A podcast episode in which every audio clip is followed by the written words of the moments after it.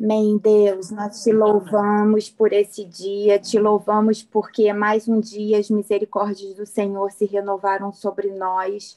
Pai, no nome de Jesus, que o teu espírito flua através da Fabi nessa manhã, o teu espírito que é guia, que é direcionador, que conhece os nossos corações e sabe de todas as coisas que ele enche a Fabi nessa manhã para falar conosco. Nós te entregamos esse momento, glorificamos o teu nome e que ela seja um vaso de honra nas tuas mãos, no nome de Jesus.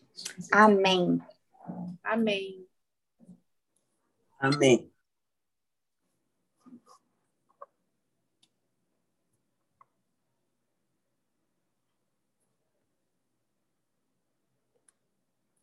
Eu acho que a internet dela caiu. É, eu não estou vendo mais a Fabi. Ah, voltou. Não, ela, ela caiu. Apareceu que ela saiu Ela do. caiu. Ah, voltou, tá voltando. Eu caí aqui, gente. Como assim? Não derrubar, não. Vamos lá, então. É, Kelly, pode colocar, então, o louvor. Eu vou convidar vocês para a gente começar a entrar aí nesse... é, né, no Espírito Santo mesmo, né? Um louvor que eu gosto muito. Essa noite tudo o que queremos é que aconteça conosco o que aconteceu ali em Pentecostes. E o que tinha lá, o que houve lá,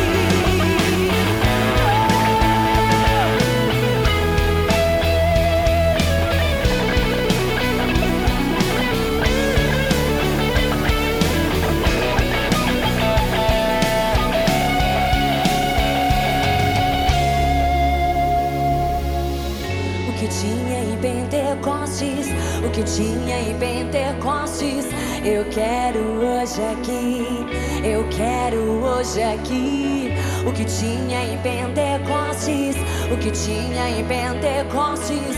Eu quero hoje aqui, eu quero sobre mim. O que tinha em Pentecostes, o que tinha em Pentecostes, eu quero hoje aqui.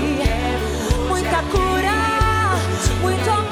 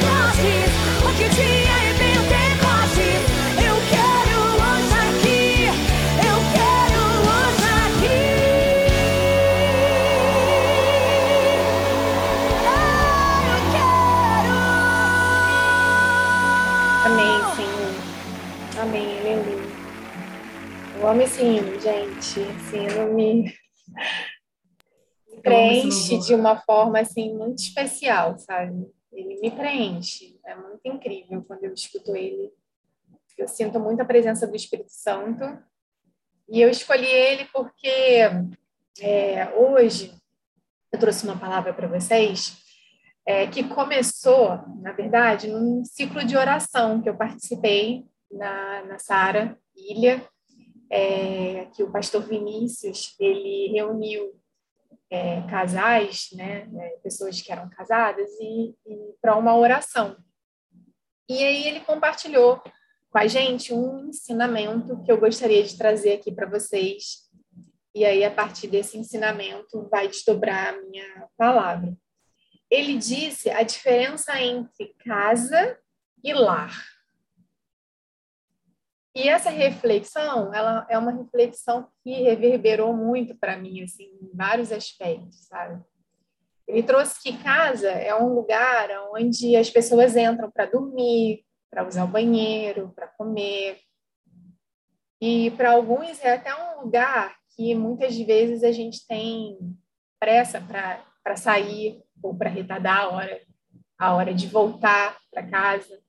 E aí eu lembro que em alguns momentos da minha vida profissional, estava a hora de terminar o trabalho, eu ficava com vontade de, de voltar para casa, e tinham pessoas que não tinham essa mesma vontade, sabe?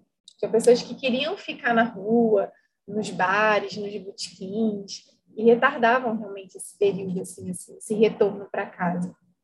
Ele me fez lembrar disso, assim. E e a casa, por si só, ela é uma construção vazia. Né? Se ela não for cuidada, até a Ju trouxe isso para gente, ela até deteriora. Né? Já o lar, ele trouxe para gente a, a informação de que o lar é um lugar onde os membros da família eles anseiam por estar nele, aonde refazem as suas energias, se alimentam com afeto e encontram o conforto do acolhimento.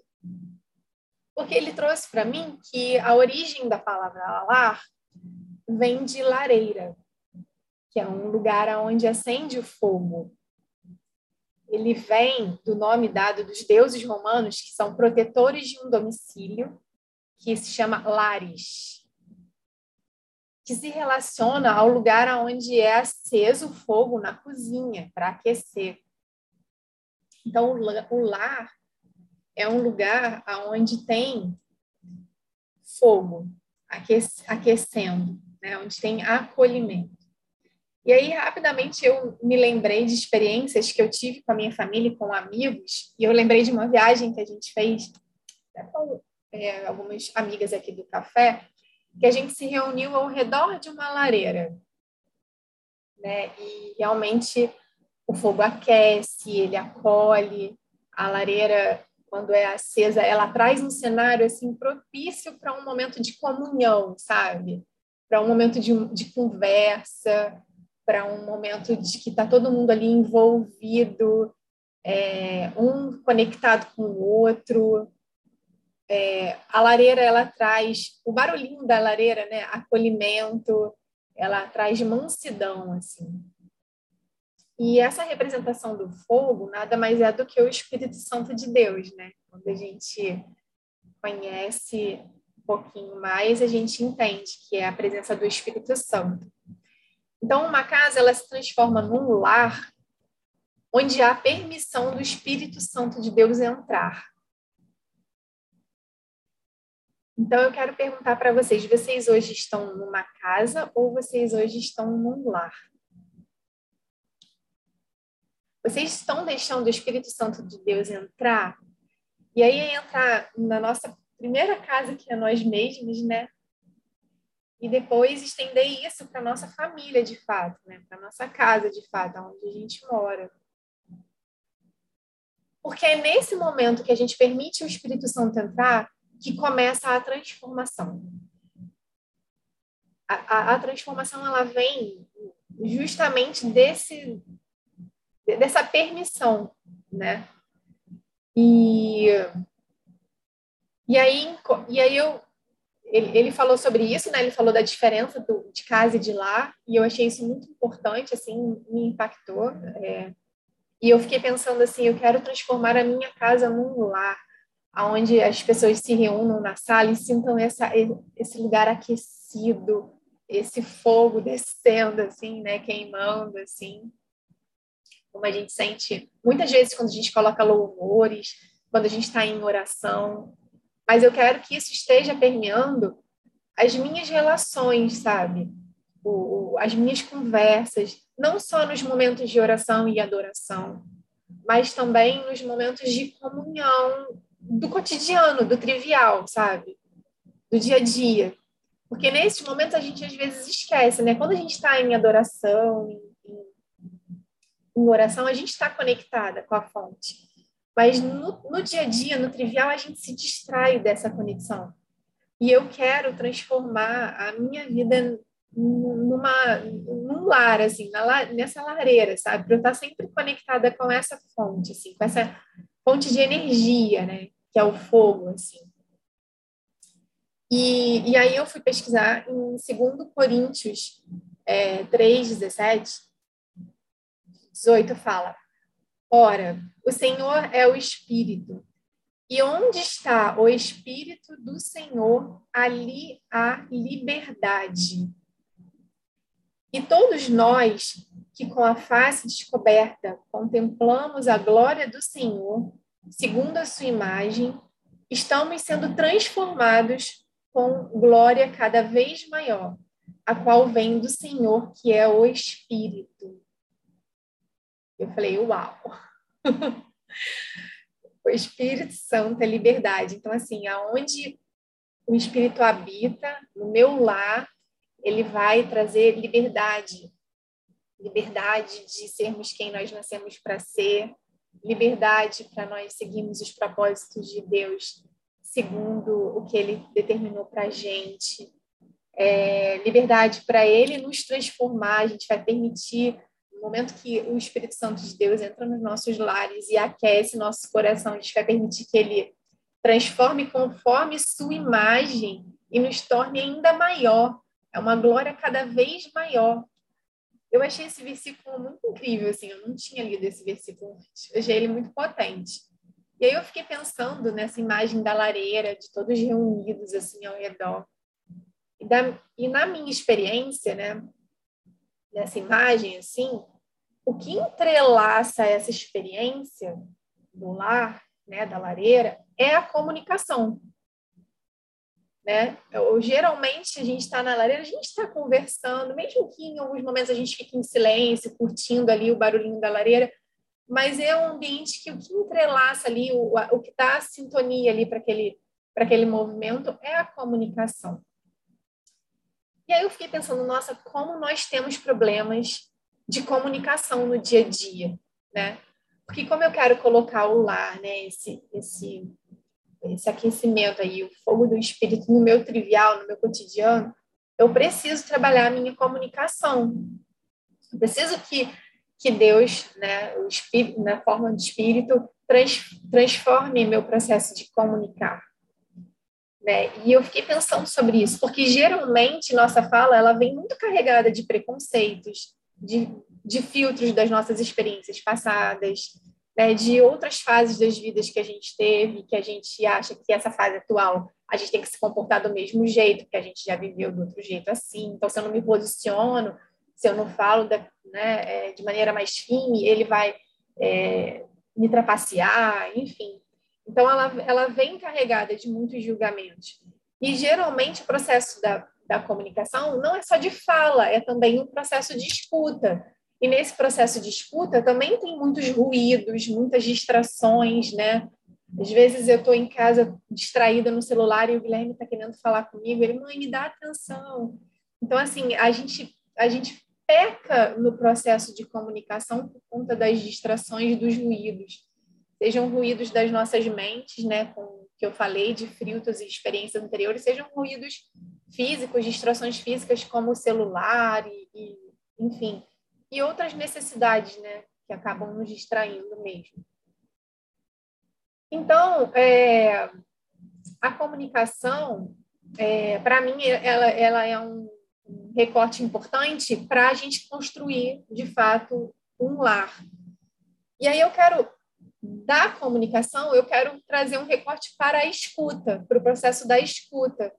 Porque a gente tem muito, assim, a gente fala muito, tem muito curso de oratória, de como falar em público, técnicas da fala, mas tem muito pouco, poucas oportunidades de nos capacitarmos para ouvir. E saber ouvir é uma habilidade importante do processo da comunicação né, a escuta é, efetiva, assertiva, né, uma escuta ativa, atenta, ela, ela permite que a gente se transforme também, né? E ela só se estabelece, qualquer processo de comunicação, se eu tenho a escuta, porque a comunicação só se dá se há o entendimento do que o outro está dizendo para a gente. Né? Se eu estou disponível para ouvir também. Né? Acho que é, o processo da escuta é o quanto eu estou disponível para, de verdade, ouvir de forma genuína. Né? É, e aí eu percebo que muitas vezes a gente não está nessa posição da, nessa disposição de ouvir, a gente está na disposição da fala, mas não na disposição da escuta. E, e isso geralmente acontece é, essa falta de disponibilidade, né, ou falta de paciência, de processos de irritabilidade acontece muito na nossa casa, no nosso lar, né? no lugar que a gente quer que, que, torne, que se torne lá. Porque a gente, às vezes, está disponível para ouvir no trabalho, porque né, nos convocaram para uma reunião ou nos foram chamados para dar uma opinião, e aí a gente tem para dar opinião, tem que ouvir ali, para a gente, enfim, analisar tecnicamente. Mas em casa a gente, às vezes, não está tão com tanta disponibilidade assim de ouvir principalmente aquela pessoa que mais ama a gente, né? E eu, e eu fiz uma reflexão de que a nossa casa ela é o, o laboratório mais potente que há, para o bem e para o mal. Porque nós produzimos isso, é, o que a gente produz nessa escala, que é a nossa casa, a gente reproduz nos outros ambientes, né? E se a gente produz, produzir né, atenção escutativa nas relações familiares, nós vamos ter mais facilidade de fazer isso de forma genuína com os outros também. E também com o Espírito Santo. Porque às vezes a gente ora, pede assim, Deus, me escuta as minhas orações, mas a gente não está disponível para ouvir o que Deus tem para nós. A gente não quer ouvir o que Ele tem para dizer. Então, é, e, e, e aonde está o Espírito tem liberdade, né? Ele quer falar conosco. Flui liberdade, conforme eu, eu li para vocês de 2 Coríntios. E aí eu fiquei pensando assim que todos os problemas de comunicação eles são combatidos pelo poder do Espírito, porque né, se a gente for olhar lá o fruto do Espírito, se a gente comunica, né, fala e escuta com amor, com, com paz, com mansidão, com domínio próprio. Vamos então. Vai. Desculpa, gente. Nove horas. Tá? Sim, meu amor. A mamãe tá falando. Sim. Só um minutinho, gente, um minutinho.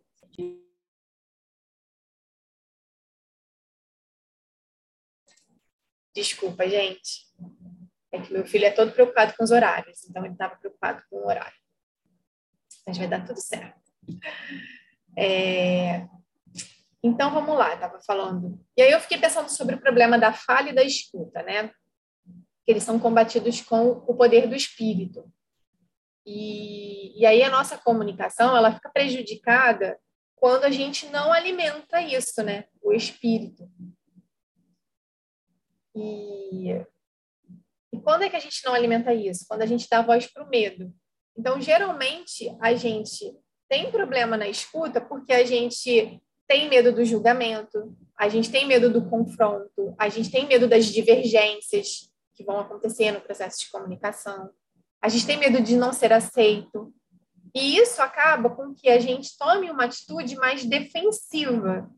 E nessas atitudes defensivas do processo de comunicação, nós não esperamos nem o outro terminar de falar, a gente já quer logo responder.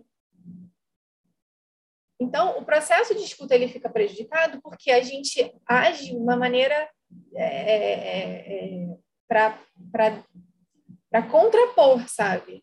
Então, a gente acha que a gente tem a resposta certa, a gente acha que a gente já sabe o que, que o outro vai falar, então a gente não dá nem tempo dele terminar o raciocínio, a gente já quer logo é, completar o raciocínio, porque a gente não tem tempo para ouvir, a gente não, não pode perder tempo. E, e, e isso tudo, na verdade, é meio que traçado uma competição velada ali no processo de comunicação, meio que de, de rebater, sabe? O tempo inteiro a gente está rebatendo o que o outro está falando ao invés de a gente estar tá compreendendo o que o outro está falando. Ao invés de a gente ouvir para responder, é, é, é, assim, é muito importante a gente ouvir para compreender, porque aí a, nossa resposta ela vai estar tá mais adequada. E, e a, a sensação que eu tenho é que muitas vezes a gente escuta o outro, mas já formulando o que, que a gente vai fazer para derrubar o outro, sabe? Para é falar para ele que ele está errado, que é ele que está errado, que é, sou eu que estou certa, né? Então, é, isso para mim me deu assim uma revelação de que o quanto que isso é falta de domínio próprio, o quanto que isso é, é a insegurança da gente, né? E isso fala muito do quanto que a gente precisa trabalhar a nossa verdadeira identidade, né, em Cristo Jesus. Porque se eu estou nesse processo de fala o tempo inteiro eu estou querendo mostrar que a minha verdade é a, a verdade, né? E eu não estou compreendendo, eu estou perdendo uma excelente oportunidade de crescer, de ouvir o que o outro tem para dizer e a partir do que ele tem para dizer, de mudar a, a minha perspectiva e a partir de mudar a minha perspectiva, de crescer um pouco mais, de me esticar um pouco mais, de sair da minha zona de conforto do que eu domino, do que eu controlo, para experimentar, de repente, um outro ponto de vista. Então, é, eu fiquei pensando, né, é, que muitas vezes a casa ela deixa de ser lá por falta desse domínio no processo de comunicação. É, muitas vezes a gente deixa é, de, dar aquecida aquela casa, de ser realmente lar, por conta de discussões bobas às vezes, sabe? De, de falhas no processo de comunicação que são muito muito pequenos frente muito pequeno frente a tudo que o Espírito Santo pode fazer nessa casa, sabe? E em nós também. Então, é... E eu achei interessante porque eu lembrei de uma fala da Nilzi, porque às vezes a fala de alguém é uma fala dura, né? Como da Bispa Maria para Nilzi, no testemunho que ela trouxe, assim. Mas é, se ela não parasse para ouvir, ela não teria tido a transformação que ela teve, que ela testemunhou aqui. Então, quanto que é importante, assim, não só falar, mas o ouvir, né? O compreender. E às vezes a gente vai é, é receber falas que nos confrontam, falas que nos, nos, nos tiram da zona de conforto, mas para nos alertar que a gente está no caminho errado, para nos alertar que a gente está que a gente precisa do espírito, né? E, e, e aí eu fiquei pensando assim, poxa, mas a gente pede tanto para Deus escutar a nossa oração, para Deus ouvir o nosso clamor, para Deus estar com ouvidos inclinados para a gente. Mas será mesmo que a gente está com ouvidos atentos aos feedbacks que a vida nos dá? Porque é através desse feedback que a vida dá para a gente é que Deus está falando com a gente. Né? E, e eu fiquei pensando assim, através das pessoas, através da nossa conta bancária, através das nossas escolhas, através dos lugares aonde a gente está.